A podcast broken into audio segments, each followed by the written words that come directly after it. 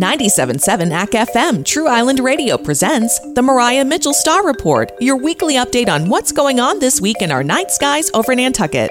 This is Fiona Powers Ozyurt, and I'm an NSF Post Baccalaureate Astronomy Research Fellow at the Maria Mitchell Association, reporting to you live from the WM Keck Observatory headquarters in Waimea, Hawaii. For the past two nights, Postbac Fellow Michelle Woodland and I have been performing observations with the Low Resolution Imaging Spectrometer, LRIS, a visible wavelength imaging and spectroscopy instrument operating on the Keck 1 telescope on the 13,796 foot Mauna Kea summit. The Keck Observatory is home to two of the world's largest optical and infrared ground based telescopes. The telescope's primary mirrors are each 10 meters in diameter and are composed of 36 hexagonal segments, which work simultaneously as a single parabolic mirror. After being captured by the large mirror, light from an astronomical object is split up into its component wavelengths by the spectrograph. Resultant spectra enable us to determine the redshift or how quickly something is moving away from us, objects such as distant galaxies. During our observing run at Keck, we obtained spectra of multiple different fast radio burst host galaxies located a few billion light years away. Fast radio bursts, or FRBs, are extremely strong millisecond bursts of radio radio waves that we detect with radio telescopes. While the identification of the sources of FRBs remains one of the most hotly debated topics in astrophysics today, our group has helped lead the effort to determine that they are primarily from other galaxies outside of our own Milky Way. We are actively working to better understand the galaxies that host FRBs, and the data we collected last night with the Keck telescope will help in that endeavor. We also took images using different filters of enormous Lyman alpha nebulae, ELANs, which are large gas clouds that emit 2.47 terahertz lines, or Lyman alpha lines. A complete census of ELANs would allow us to determine their physical properties, including the population of stars and star clusters, star formation rates, and the contents of active galactic nuclei. It may be several weeks before we know the results, as the next step in this process is to reduce the data or get it ready for proper analysis by carefully accounting for a variety of effects, including signatures of the instrument and Earth's atmosphere. Thanks for tuning in to today's Star Report. Young stargazers, be sure to come to our lookup program on Thursdays from 8 to 9 p.m. The MMA's lookup program provides the opportunity for every Nantucket student to visit Loines Observatory free of charge, and as always, you can find out more about the astronomy department and our research at www.mariamitchell.org. Brought to you by the astronomers at Maria Mitchell Association, creating opportunities for all to develop a lifelong passion for science through education, research, and firsthand exploration of the sky of Nantucket Island. Visit mariamitchell.org for more info. Don't forget to download each week's Star Report via Apple Podcast and Spotify.